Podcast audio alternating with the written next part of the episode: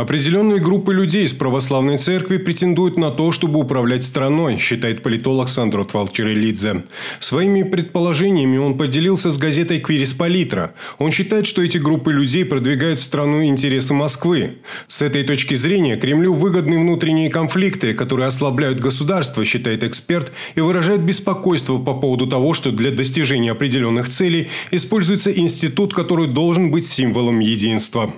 В 2004 году 24 студента духовной семинарии опубликовали открытое письмо. Известно, что в тот момент Михаил Саакашвили попросил СМИ не распространяться на эту тему, и как следствие проблемы, о которых писали студенты, были проигнорированы. Это письмо писали здравомыслящие молодые люди, которые рассказали, что происходило в церкви, о невежестве некоторых священнослужителей, о прихожанах, которые никогда не читали Евангелие, но следовали советам этих священнослужителей. В письме говорилось и о коррупции в церкви. К сожалению, сожалению, я тоже знаю ситуации, которые вызывали подозрения в ее существовании. Например, когда один человек, который сейчас часто выступает от имени всей церкви, принимал членов русской церкви, возил их на очень дорогой машине, сопровождал их эскорт из не менее дорогих внедорожников. В то же время одна монахиня прошла пешком 47 километров, чтобы принести еду в один из монастырей. На то, что некоторые представители патриархии продвигают российские интересы, указывает множество фактов, продолжает политолог. Среди таких и отказ от поздравления Украинской церкви с автокефалией. Приостановленные и даже текущие государственные инфраструктурные проекты под угрозой, утверждает директор Ассоциации строителей Грузии Анна Сабахтарашвили. Причина тому нежелание властей идти на уступки бизнесу, пережившему кризис в условиях пандемии, заявила эксперт в интервью информационному интернет-агентству «Бизнес Пресс Ньюс».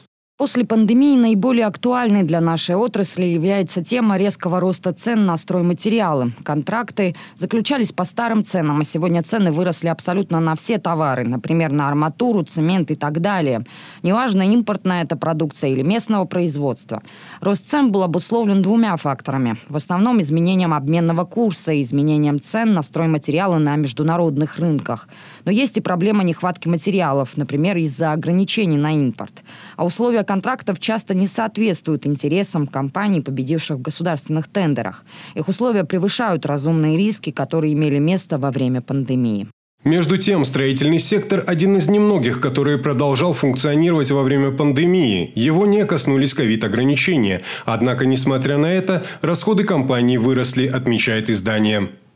В Грузии планируют ужесточить контроль над игорным бизнесом, пишет информационное интернет-агентство All News. Новая законодательная инициатива направлена на увеличение доходной части бюджета, сообщил изданию заместитель министра финансов Грузии Михаил Дундуа. Практика показала, что существуют недостатки по разным направлениям. Например, в доставке игры за пределы страны. Ранее мы не могли получить доступ к серверам онлайн-казино и игорных компаний.